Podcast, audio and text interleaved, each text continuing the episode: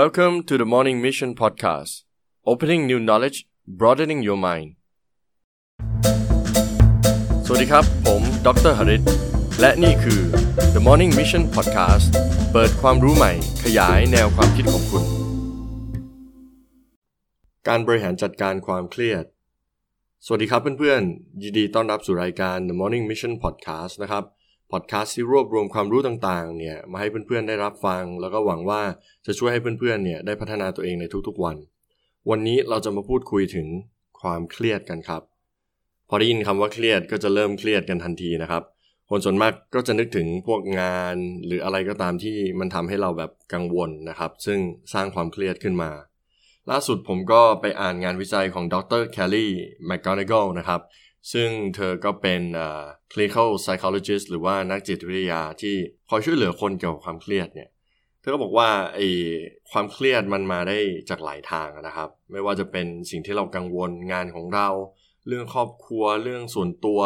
หรือแม้แต่บางทีเนี่ยมันอาจจะไม่ใช่เรื่องที่เกี่ยวกับเราเลยก็ได้ อย่างเช่นเราฟังข่าวดูข่าวมาเป็นเรื่องของคนอื่น หรือแม้แต่พวกการเมืองเศรษฐกิจ ที่อาจจะกระทบเราบ้างไม่กระทบเราบ้างเนี่ยพูดง่ายๆเราก็จะนำมาคิดแล้วก็เป็นความเครียดหมดเลย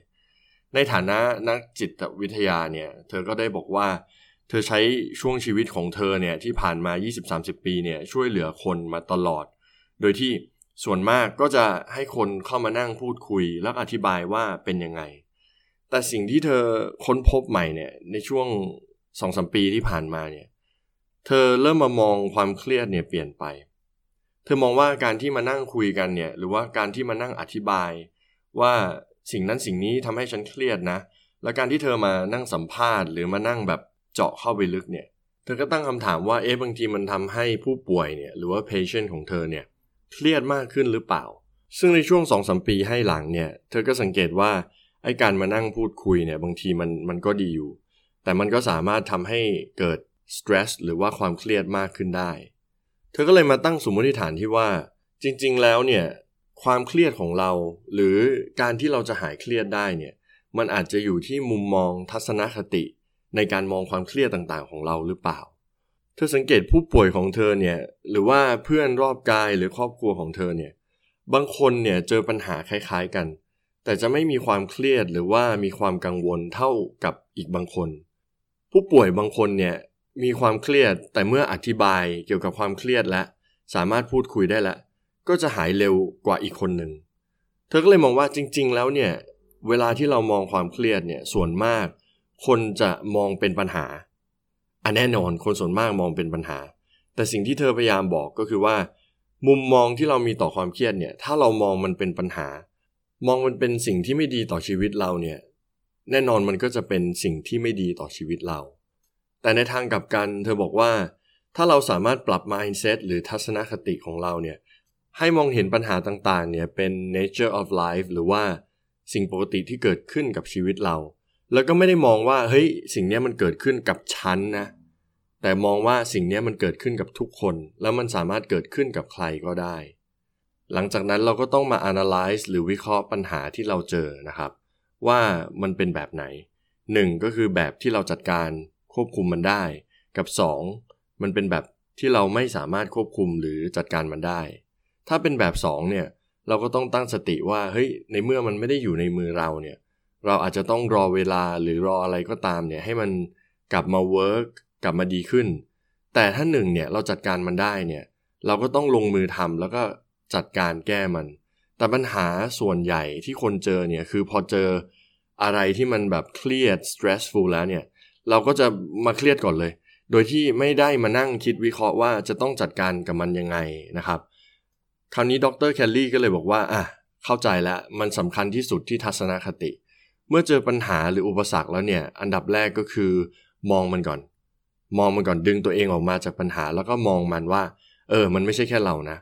มันเกิดขึ้นแล้วมันก็จะเกิดขึ้นกับใครก็ได้ แล้วมันก็อาจจะเกิดขึ้นกับเราอีก อันดับแรกอันดับ2ปุ๊บมองมันว่าเฮ้ย เราแก้มันได้ เราทำอะไรกับมันได้ไหม ถ้าเราทำอะไรไม่ได้มากเนี่ย ก็จะต้องพยายามที่จะเข้าใจแล้วก็ปลงมัน แต่ถ้าเราทำอะไรกับมันได้เนี่ย เราจะต้องจัดการกับมันทันที ซึ่งคนส่วนใหญ่ก็จะ procrastinate หรือว่าผัดวันประกันพุ่งไป ยิ่งเป็นปัญหาอะไรที่มันใหญ่ ๆ เนี่ย เรายิ่งไม่กล้าที่จะเคลียร์หรือพูดคุย ผมยกตัวอย่างง่าย ๆนะครับ เวลาเราทะเลาะกับคุณพ่อคุณแม่อย่างเงี้ย เราจะไม่กล้าที่จะเข้าไปเคลียร์จะไม่กล้าที่จะเข้าไปพูดคุย มันก็จะมีช่วงเวลาที่แบบ awkward หรือรู้สึกแย่เลย เชื่อไหมครับว่าบางคนเนี่ยไม่เคลียร์กับพ่อแม่ทั้งชีวิตเลย 20-30 ปี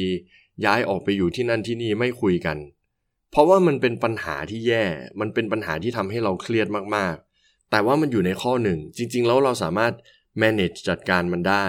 แต่เราไม่ทำเท่านั้นเอง ส่วนปัญหาข้อ 2 เนี่ย ก็เจอกันบ่อยอย่างเช่นรถติดอย่างเงี้ยครับ เหมือนขึ้นมาทางด่วนปุ๊บแล้วข้างหน้ามีอุบัติเหตุ ไม่สามารถขยับไปได้ ถอยหลังลงก็ไม่ได้ ไปข้างหน้าก็ไม่ได้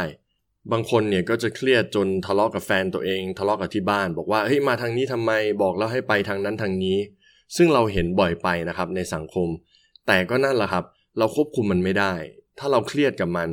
มันก็ไม่เห็นจะมีอะไรดีขึ้นนะครับ